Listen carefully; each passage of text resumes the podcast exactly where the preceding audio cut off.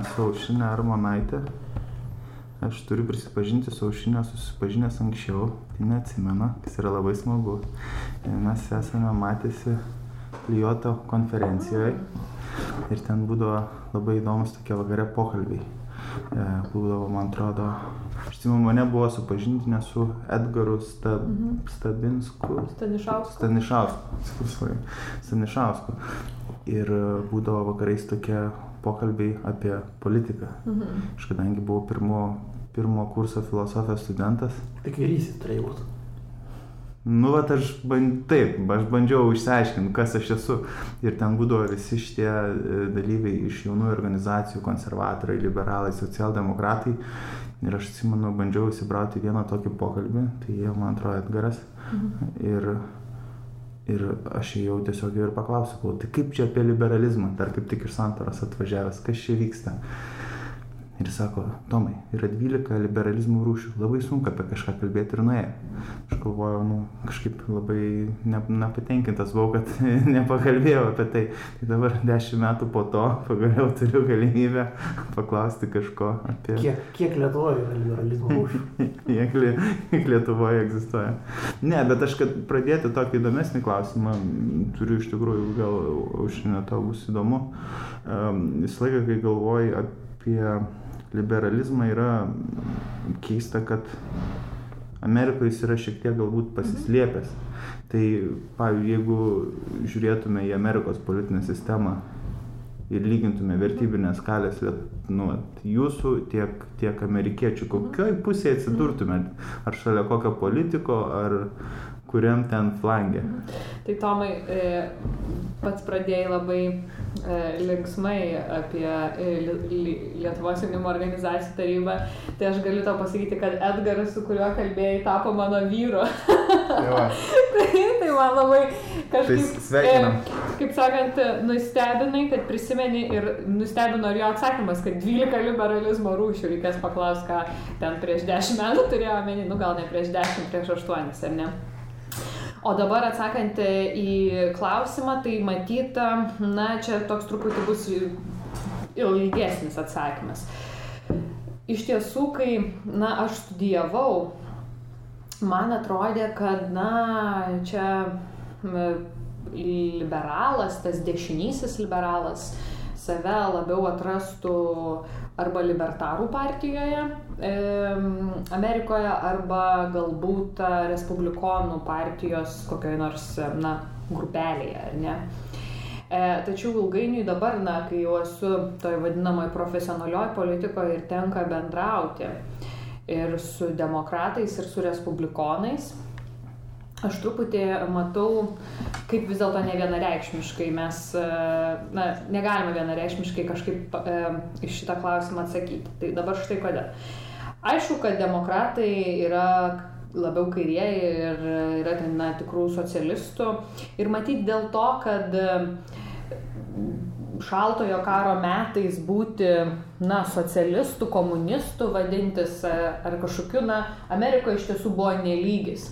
Dėl to jie kažkaip pasiemė tą liberalų pavadinimą, o liberalai tai čia na, kažkas, e, nežinau, apie laisvę, tikriausiai ar ne, e, progresyvumas dar toks žodis kairėje ar ne, e, tenai dominuoja. Ir jie tiesiog, na, tie socialistai tą pavadinimą e, pasiemė. Tai Tai čia yra tas pirmasis netikslumas. Tačiau dabar, kai grįžtant prie to, kai kalbame apie praktinę politiką, aš pažinau demokratų partijoje žmonių, kurie iš tikrųjų yra pro-market, už mažesnius mokesčius ten viduriniai klasiai ir panašiai, bet taip pat na, didelę reikšmę teikia žmogaus teisės. Lygiai taip pat kaip ir na, respublikonų gretose irgi yra žmonių, bet ten su žmogaus teisėm truputėlį dažniau yra na, tas konservatyvesnis požiūris. Ir netgi toks konservatyvesnis, kur ir pas mus yra atsakyti kai kurie klausimai kol kas, na, tarkime, dėl abortų. Tiesa, aišku, ištariau abortus, bet kita, tai yra gruodžio 6 dieną žmogaus teisų komitete Seime Lietuvos Lenkų rinkimų akcijos abortų draudimo projektas bus nagrinėjamas. Tai, kaip sakant, nu, Aš galvoju, kad mes jau išsiaiškinome tos klausimus, bet tikriausiai ne. Amerikiečiai irgi vis, na, debatuose politiniuose apie tai kalba. Tai yra natūralu. Tai va, tai a, aš iš tikrųjų jeigu man studentiškais laikais atrodė, kad aš žinau atsakymą, kur yra liberalai Amerikoje, tai dabar, kai aš turiu daugiau praktinės politinės patirties, suprantu, kad e, negalima taip vienareiškiškai sakyti, kad demokratai yra vien socialistai, o respublikonai yra viena E, tarkime, e, vien konservatoriai. Lygiai taip pat kaip ir respublikonų yra daug na, tokių big government, e, didelės valstybės fanų, kur ir žmogaus teisų srity ir ekonomikoje. Tai, na, sunku pasakyti. Na, aš dabar, kaip visi kalba, norėjau paklausti, toks liberalizmui labai svarbus asmeninio apsisprendimo, asmeninės laisvės klausimas. Ir, va, tarkim, mes dabar kalbam, o Tomas sako, pirmam kursė buvo neapsisprendęs ar kairysis ir dabar pradėjo kalbėti apie 12 e, liberalizmo rūšių. E, bet aš tai pakankamai nuoširdžiai galvoju, kad ateityje, tarkim, vis tiek mes būsim čipuojami Ir ne, tai ne dėl to, kad e, kokie tai iliminačiai ar reptilijonai mus seks, kontroliuos, bet pavyzdžiui, vat žmogus, aš kiek e, esu bent ne vieno sutikęs, kuris sako, vat, nu kaip mane tas šimašius sunervavo, nežinau, jau kiek metų, bet vat, vieną jis labai gerą dalyką padarė, vat, balvonus nuėmė. E, dėl ko aš sakau, tai tarkim, vat, yra politikas, kuris tave nervuoja, nervuoja, nervuoja ir staiga jis prieš rinkimus padaro kažką gero ir, ir tu viską pamiršti ir tu tik prisimeni va, tą, tą tokį gerą jo darbą, emociją ir tarkim, jeigu bus žmonės sučipuoti, tai e, tas čipas jisai kontroliuos mūsų impulsus, skaičiuos, ir, ir jau ne, neleis mum padaryti klaidingo sprendimo. O tai remiantis o tuo paskutinę teigiamą emociją. Ir netgi rinkimai galėtų būti automatiškai, ta, ta prasme. Jie galėtų per, permanentiniai būti ir real time. Ne, permanentiniai būtų e, politikų reitingai. Politikų reitingai. Jo, ir, ir politikas atitinkamai galėtų reaguoti vat, savo veiksmus. E, e, ir šiuo atveju, ir man, kažkaip atrodo, kad čia tik tai laiko klausimas. Ir to, o klausimas būtų toks, ar jūs negalvojat, vat, kažkaip tai permastyti ideologiškai va, tą asmens laisvės sampratą ir prisitaikyti prie, uh, jo, prie čipų, prie ateities technologijų ir taip toliau. Nu, klausimas labai geras. E, matyt, jis ne vien politikams yra aktualus. Aš e, nežinau, ar politikai turi permastyti laisvės sampratą. E, geriau, kad laisvės samprata kažkaip na, būtų permastoma tiek tarp šių sienų, tiek, tiek matyti ir apskritai, aišku, su čipais tai čia toli, kaip sakant, siekianti įžvalga. Toli, man. Bet um, tam tikrą prasme juk yra tendencijos e, ir rinkėjų e, galvose, kurios šiaip sociologams jau dabar yra žinomos, ar ne? Čia apie balvonus buvo pasakyta, bet gal turėčiau tik pataisyti, kad e, balvonai vyko iš karto po rinkimų, o ne prieš. Nu, čia kaip pavyzdys. Bet, Bet kaip suprantu, tai mes kalbam apie tai, kaip na, apie tokį įsimenantį kažkokį tai veiksmą, įsimenantį darbą, kuris galbūt kažkam uh, atstoja bet kokius kažkokius sisteminius pokyčius. Na, na tai yra iš, išvaduoti rinkėjai iš to klausimo, kuris visada, už, jis visada savo užduoda praėjus kokį pusę metų po rinkimo, skamba taip, nu kodėl aš už jį balsavau. Mm. Bet va, jeigu būtų, tarkim, va, tie čipai, kurie E, konkrečiai kontroliuotų, vat, kada žmogus žiūrėjo televizorių, ką tuo metu rodė, kokie buvo jo nerviniai impulsai ir labai lengva paskaičiuoti, kuris politikas kelia teigiamas emocijas ir kuris neigiamas.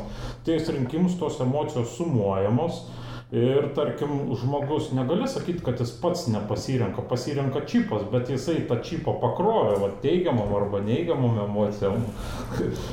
Ir tas čipas žino netgi geriau negu rinkėjas. Nu, e, kaip sakant, iš karto nuo, nuo sunkia svorių išvalgų e, prasidėjo laida. Kraunam. Tai aš lengva, lengvo pobūdžio įžvalgą tada. Jo, tik kreivarankio specifika yra tokie klausimai. Tai... Lengvesnė tokia. Tai štai pavyzdžiui, Šimašius nori, kad visi piškalų turėtų labai daug. Ko? Ginklų labai, kad būtų kuo daugiau. Reiškia. O kiti dar nori ko nors, kad būtų kanapių daugiau, dar kažko. O ko liberalai nenori, kad būtų? Ką norėtų uždrausti liberalai? Nes liberalai kažką sako, mes prieš draudimus, prieš draudimus, bet jie gal ir nori ką nors uždrausti. Mhm. O jeigu galėtų dabar, vat pati jeigu galėtų dabar išleisti penkis draudimus arba du draudimus, ką uždraustų? Ne, neturiu atsakymo. E, neturiu atsakymo. Ir aišku, formuluotė klausimo tai, ką implikavote. Šimašius nori daugiau ginklų. Aš e, galbūt pakomentuočiau, nežinau, aišku, jis pats galėtų labiau pakomentuoti, bet iš to, ką aš matau, e, tai daugiau kalba eina na, apie tą teisę į savyginą ir netgi, na, kalbant apie šaulių veiklą, ne? Ir tai yra tam tikri nacionalinio saugumo klausimai, e, jeigu mes na, turime bendruomenę, kuri valdo ginklą ir priešas žino, ar ne, e, kad čia kas antras langas gali iššauti, tai yra ir tam tikra atgrasimo e, priemonė. Tai svarbu Tai- gal ne, ne priešas, kad valdžia žino. Nu, Galbūt. Taip, galbūt. E, dabar apie kanapės, tai irgi, matyt, liberalai nei nori, kad jų daugiau būtų, nei nori, kad mažiau būtų. Aš noriu, tiesiog, būtų daugiau. nu, va. E, tiesiog e, nori ir adekvataus e, požiūrio, nes dabar mes turim, na, tiesiog perlenktą lasdą, kita vertus matyti yra noras ir matyti ateitį, matyti mokslinius tyrimus ir taip toliau. Tai e, čia truputį pakomentuojant. O dėl draudimų labai sunkus klausimas, iš tikrųjų, na, ne, negaliu atsakyti, nes čia yra labai pavojingas klausimas liberalui. E, todėl, kad visada, netgi kai yra kažkokia visiškai priešinga nuomonė, na, kuri absoliučiai kertasi su visais liberalizmo e, principais, e, tu vis tiek juk negali jos ten uh, uždrausti ir taip toliau, nes tai būtų visiškai antiliberalu. Ir čia yra na, toks mūsų ir paradoksas, ir, ir e, stiprioji, bet tuo pačiu ir silpnoji pusė. Tai tikrai nėra kažkokio sąrašo, ką čia užnermonaitė norėtų eiti uždrausti.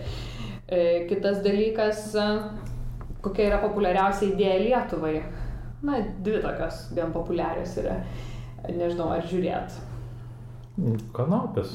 Jo, Tai dabar nežinau, kuri labiau įsiveržus į pirmą vietą, bet e, čia šią savaitę pirmoje vietoje dar buvo e, visus draudimus pakeisti leidimais, E, o antroje vietoje buvo būtent kanapių klausimo sprendimas. Ir jos konkuruoja, kartais būna kanapės pirmos, kartais būna ta idėja pirma.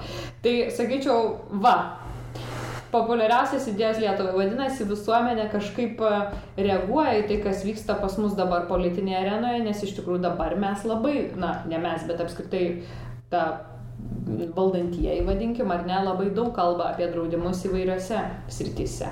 Tarsi žmogus yra kažkoks, na, negebantis priimti sprendimo, tarsi valdžia, netgi jeigu būtų socialistai, tai tarsi globėjiška turėtų būti, bet šiuo atveju tai ne tik, globėjiška, bet apskritai tokia iš aukšto žiūrinti į žmogų, tokia dvarponiška ta, tarsi tampa. Tai jeigu dar socialistų logiką mes galėtume suprasti noras perdalinti ir pasirūpinti, tai kas čia per logika, aš jau nebesuprantu ir, ir, ma- Dvasingumas. ir man, na taip, taip jie tai vadina kai kurie. Toks dvasingumas, kuris e, Rusijoje irgi pasireiškia kartais. Tai dar kitas tada klausimas. Štai pavyzdžiui, Lietuvoje, Lietuvos politikui man yra keletas patinkančių dalykų. Kad dar yra keletas klausimų, kurie nėra politizuoti. Mhm. Pavyzdžiui, evoliucijos dėstymas nėra politinė problema. Kaip pavyzdžiui, JAV tai yra politinė problema. Vienas iš svarbių darbo atvarkės klausimų. Arba klimato kaita, kur Lietuvoje yra nu, net tokia politinė.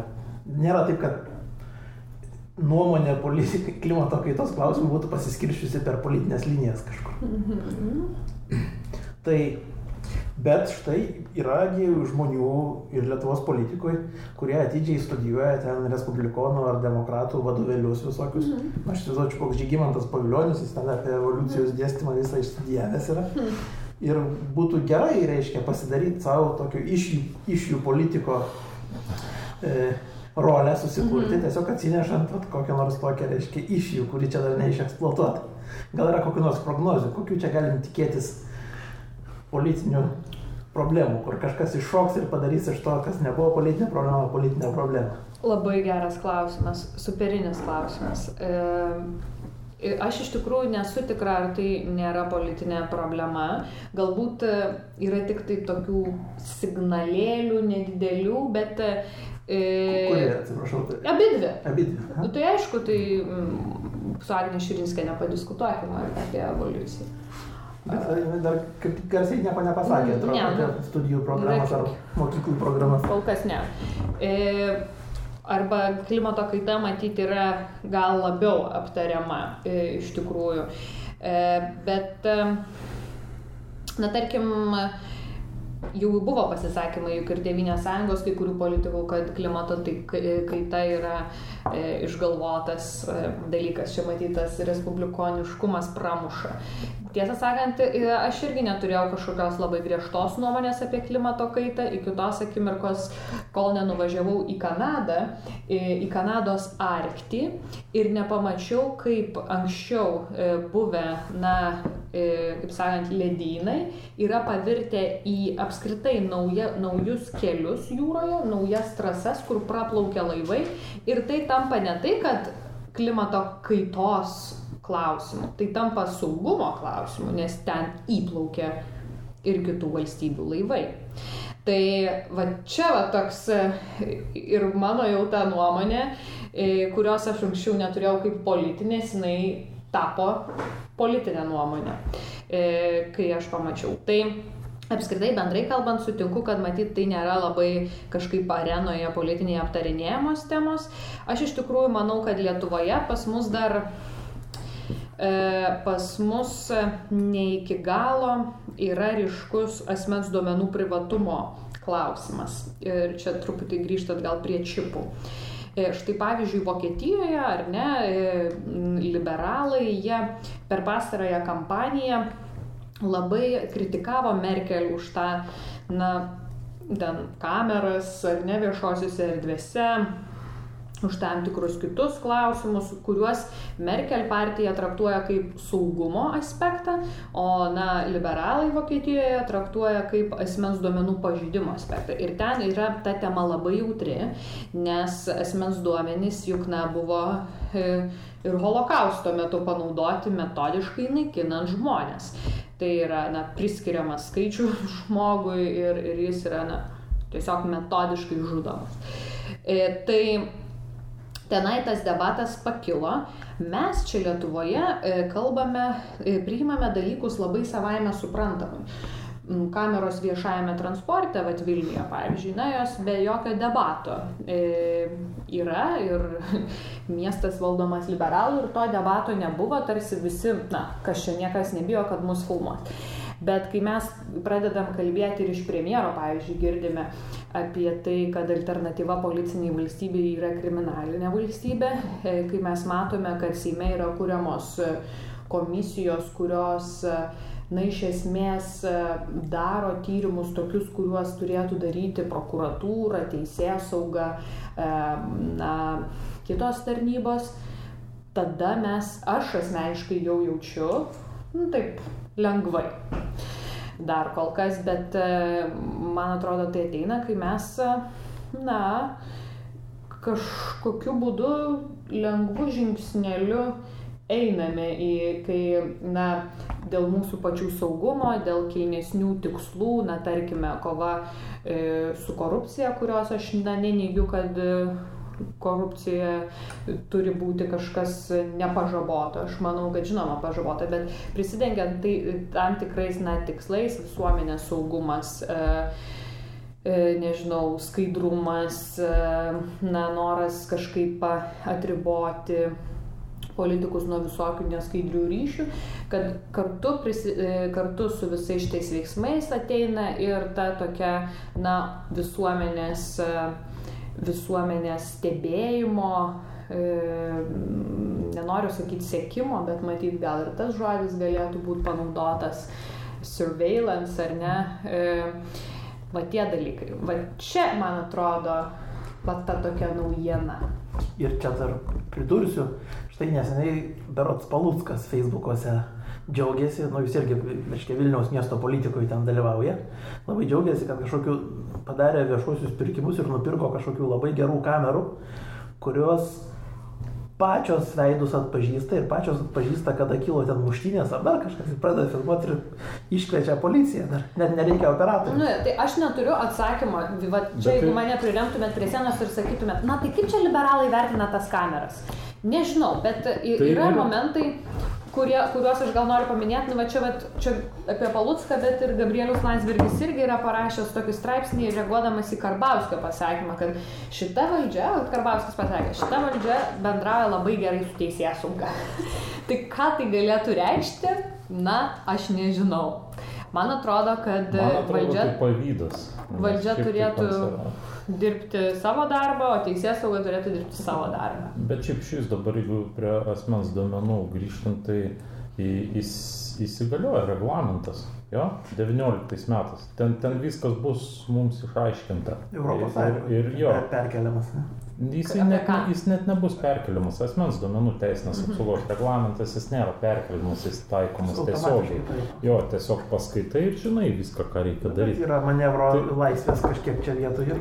Tai šiuo Bet atveju... vienas, kas įdomus, Toks irgi savotiškai kaip čipo sprendimas. Ta prasme, jis viską išspręs, va dabar tiesiog reikia reglamentą paskaityti, nes dar laiko turim. Nepaleidėte tų čipų. Ne, nu tiek to, bet va irgi yra reglamentas ir nu, viskas daugmaž, da- aišku, ir Paluskas dabar gali pasiskaityti, jam apsimoka tas ka kameras pirkti ar neapsimoka.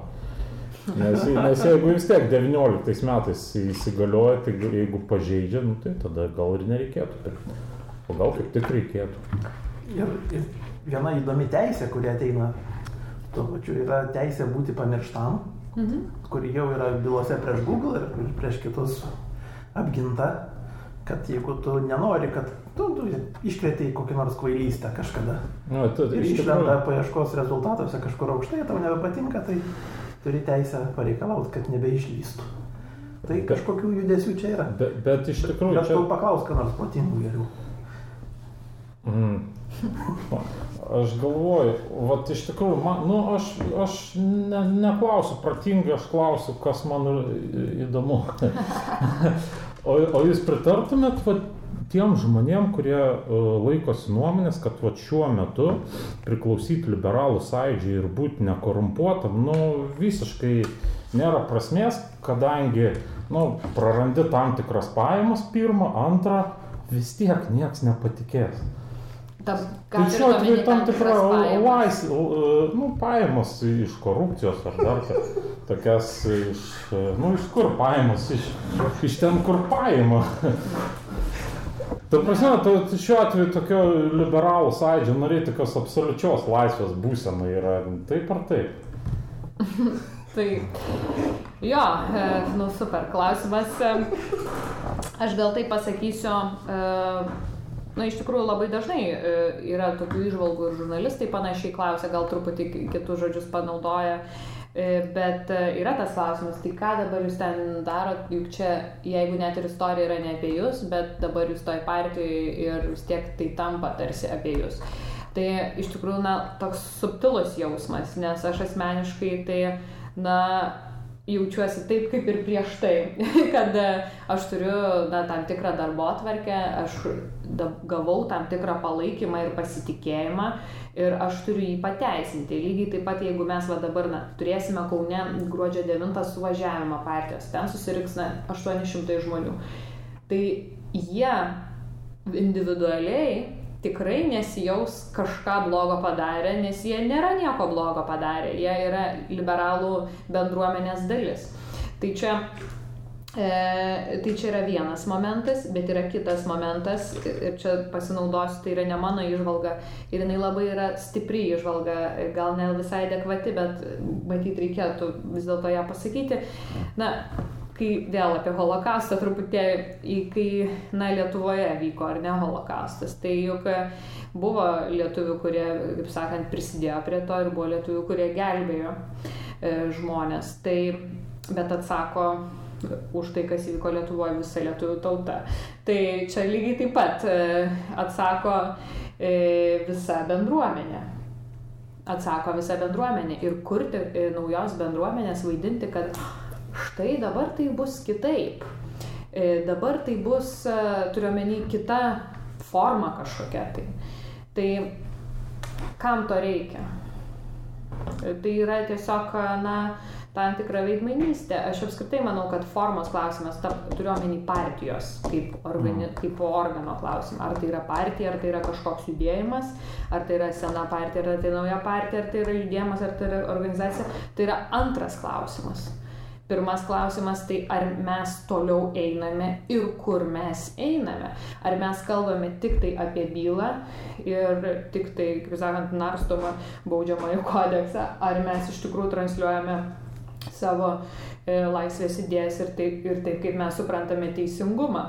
Nu, nes jeigu, nes jeigu mes to nedarome, tai nėra kas daro. Ir iš, na, paskutinis pavyzdys, na, yra tos dabar vaistinių tas klausimas.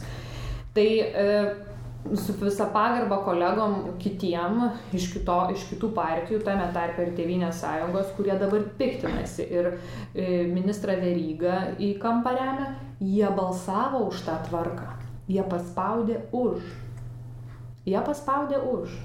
E, nes jiems pasirodė, nu, kad tikrinimai neperspėjus, kaip sakant, prisidengus yra kaip ir gerai.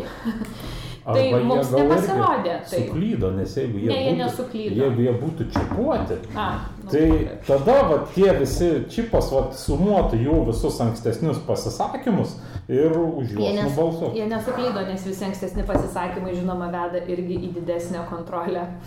Tai tai buvo nuoseklus veiksmas. E, ir iš mūsų pusės tai buvo nuoseklus balsavimas e, prieš arba susilaikant. Buvo kolegos, kurie sulaikė, kad tai liberalai nebalsavo už.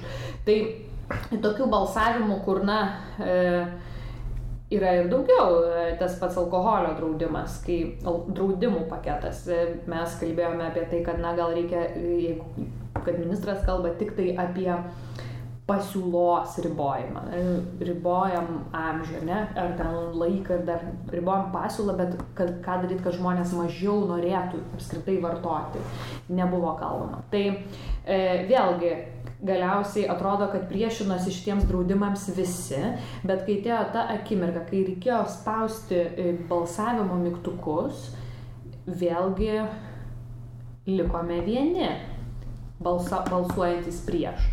Tai kitaip tariant, yra noro kalbėti ir, ir, ir, kaip sakant, apie bylas, bet turime kaip liberalai kalbėti ir apie politiką, nes jeigu ne mes, na tai tiesiog nebus tos idėjų sistemos atstovavimo, bus kitų idėjų atstovavimas, kas nėra blogai, bet, liber, bet daugia partiniai sistemai, aš manau, reikia ir iš tos Vat aš dar norėjau nu, paklausti apie tuos e, liberalizmo teoretikus. Nu, dabar jau kažkada esu sakęs, kad iš tikrųjų vat, Lietuvoje šiuo metu vat, pagrindinis liberalizmo veikalas, tai kaip ir baudžiamasis kodeksas yra.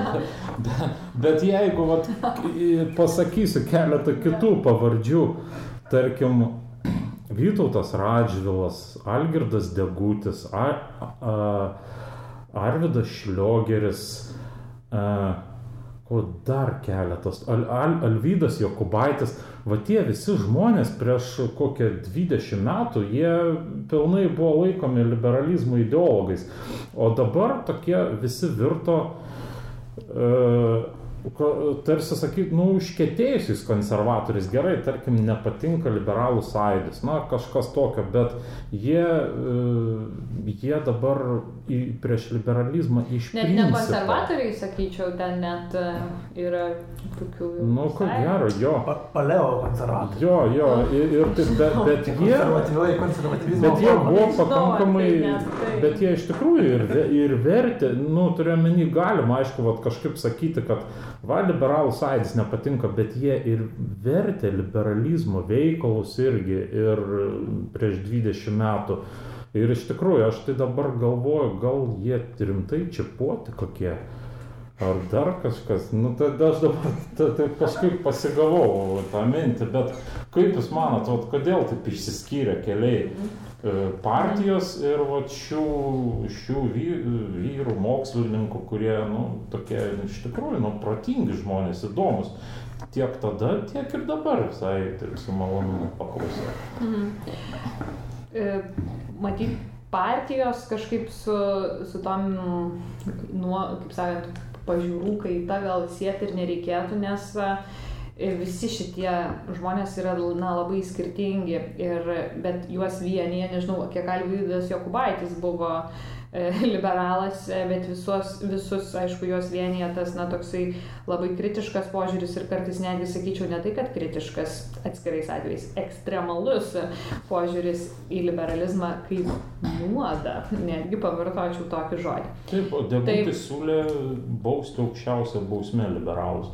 Aš jau neklausiu. Nu, aš, aš manau, mirties bausmė, tiesą sakant, tikiuosi, ne, tai nereiškia dar prieš e, įvykdant mirties nuosprendį dar kankinimų kažkokių, nu, bet mm. nenustepčiau. Mm. Tai, ta prasme, Degučio pozicijos ir Alvido Jokubaičio pozicijos aš nestatyčiau ant vieno laiptelio. Man atrodo, tai yra truputį skirtingų svorių kritika. Kaip sakant, viena yra jau, nežinau, e, radikali dešinė, kita yra na, konservatizmas ir panašiai. Tai vienas dalykas. Ir vis tiek paradoksas didžiausias, nepaisant to, kad, kaip suprantu, Degutis e, siūlo įvesti mirties bausmę liberalam, jis parašė, ko gero, geriausią Lietuvoje knygą apie liberalizmą, mano asmeninė nuomonė. Tai yra individualizmas ir visuomeninė tvarka, kur iš esmės, na, tu randi visą laisvės idėjų apžvalgą. Bet jis e, neseniai tai kitą knygą, mano. tai matyt, ne tokia gera kaip Ana. Bet turbūt nemažiau įtikinama, žinai. tai va, tai nežinau, kodėl išsiskyrė tos nuomonės. Vienas iš šitų žmonių e, paklaustas e, vieno studento individualiai, na kokios jūsų vis dėlto yra politinės pažiūros, yra pasakęs, atituciduso ir pasakė, kad giliai širdį vis dar esu liberalas. tai tai nežinau, kas čia per fetiškas. tai, o kas atsitinka, kaip patenkama nuo individualizmas ir asmeninė tvarka prie kitų dalykų? Čia reikėtų jo paklausti. Ne, man atrodo, galima ir iš šono pasakyti. Nutinka taip, kai sakai, kad perini nuo, nuo subjektyvios vertės teorijos prie objektyvios vertės teorijos ir šakės. Nu jo, objektyvios vertės. Nežinau, kas tai yra. Jūs esate už homoseksualių porų santoką. Taip. Nu, gerai, dar, gerai, ne. Vis, dar vieną trumpą, kur jau baigėm. Taip, ne. Trauką sąrašą. Lauk. Ne, ne, aš turiu tada trumpą. Trumpą, labai lengvą ir malonų. Štai būna liberalizmas amerikietiška prasme dabar, kaip jisai viešojo erdvėje skamba, tai dažnai būna kažkas susijęs su identity politics, mhm. su progresyvizmu mhm. kažkokiu, kuris ir tenai tikrai nėra liberalizmas, kuris priešintųsi draudimams. Mhm. Priešingai, ten, man atrodo, draudimų visokių reikia įvesti kuo daugiau, taip, taip. o dar daugiau įvesti visokios edukacijos, pageidautina priverstinės. Mhm. Kažkokios. O štai klasikinis liberalizmas dažniau yra toksai, kuris kaip tik draudimų norėtų mažinti ir tada draudimų pagrindimas turi būti ten kažkaip jau turi rasti konkrečią mhm. auką, o ne šiaip reiškia grupės ar dar kažką. Tai vat lietuviškam liberalizme, kiek yra įtampos tarp vat, šitų dviejų liberalizmų ir kiek yra diskusijų dėl šito daikto mhm. ir ar laimės galų galę teisingą poziciją, tai yra klasikinis liberalizmas. Mhm. Geras klausimas. E, dabar, jeigu kalbant apie politinę organizaciją, aš pastebėjau, to yra tokios šiek tiek transformacijos gal. Jeigu anksčiau buvo labai aiškiai išreikštas ekonominis liberalizmas, e, akivaizdu, kad ekonominė prasme mes turime ieškoti jau truputį ir kito stiliaus, ir truputį kitos, e, kitų gal temų ir formų. Žinoma, ateisim, pasakysim, reikia mažesnių mokesčių, tačiau gerai, kalbėkime apie kokius mažesnius mokesčius ir ką mes kalbame, ar ne. Tai e, čia vienas dalykas, mums reikia naujo požiūrio. E, antras dalykas, kai na, kalbu apie transformaciją, tai turiu omeny, kad ir dabartinėme na, parlamente mes labai daug kalbame apie žmogaus teisės ar apskritai na, e, teisingumą plačiau. Tai yra ne tik ten apie visų lygybę prieš įstatymą su partnerystė, bet ir apie tą patį baudžiamąjį kodeksą ir, ir apie kitus dalykus. Tai anksčiau galbūt ir mažiau žmonių tam skirdavo dėmesio ir ta, ta bendruomenė mažiau apie tai kalbėdavo. Dabar partija pritraukia labai daug žmonių, kurie galbūt pagalvoja, na, galbūt kitoje valstybėje, na, vadintų save tais progresyviaisiais, e, bet, na, sutinka mus ir pamato, na, gal aš vis dėlto klasikinis liberalas. Tai va, tai yra, tie, na, yra tas toksai dėmesys ir nuo ekonomikos jisai išlieka ekonomikai, bet yra daug dėmesio skiriama ir tai vat kitai sričiai, kuri mus tarsi kartais perdengia su kairiaisiais. Ir čia vat prasideda ta riba, kur jeigu kairieji viską na, darytų dar per prievartą, per valstybės aparatą, tai mes sakykim, o gal truputį atsargiau, gal mes palikime individuo e, laisvių sričiai. Tai. tai dabar iš tikrųjų tos diskusijos yra, E, kiek vis dėlto čia valstybė iš viršaus turi tai daryti, kaip ir e, abiejose šitose poliuose. Tos diskusijos yra, bet, e, na, aš galvoju, kad e, vis dėlto ir su lyderystė tam tikri dalykai įvyksta. Jeigu, na, e, kaip sakant, e, yra užduodamas tonas, kad na, mes, kaip sakant, visus po vienu skiečiu, kurie save laiko liberalais telkėme, bet na, yra ir, e, ir argumentams daugiau laisvės suteikiama, nu tai tada natūralu, kad, kad matyt, kad matyt, kaip čia suformulavai teisingą pusę e, laimės, bet kita vertus, nu, o jeigu laimės ir kita pusė, nu tai gal taip ir reikia, nu tai ką čia dabar padarys, čia labai liberalu, ne? Nu tai gal taip mums ir reikia, gal mes nesame tokie geri. Tai va, o šiaip tai e, liberalai aš vis matau kad virsta į keletą tokių e, grupių galbūt jungiančią partiją, kur yra ir tokių, na, e, pro-market, hardcore'inių, ekonominių liberalų, libertarų, ir yra, na, socialliberalų, kuriem galbūt e, ekonomika nėra tiek svarbi, bet yra ta socialinė individuo daugiau pusė svarbi ir tai mes na, pradedame jungti e, kaip skėtis e, tuos žmonės. Tai iš tikrųjų na, tas virsmas yra, bet aš galvoju, kad tai yra vienintelis kelias mums vis dėlto na, e, išlikti ir būti reikšmingais, jungiant keletą tų e, idėjų rinkinių, vadinkim. E, ir tą aš matau ir kitur. Na, tarkim, Kanadoje, šiaip aš vėl miniu Kanadą, visada man atrodė ta liberalų partija truputį labiau kairesnė, nes, na, ir jų mokesčių galbūt ir planai yra kairesni negu konservatorių.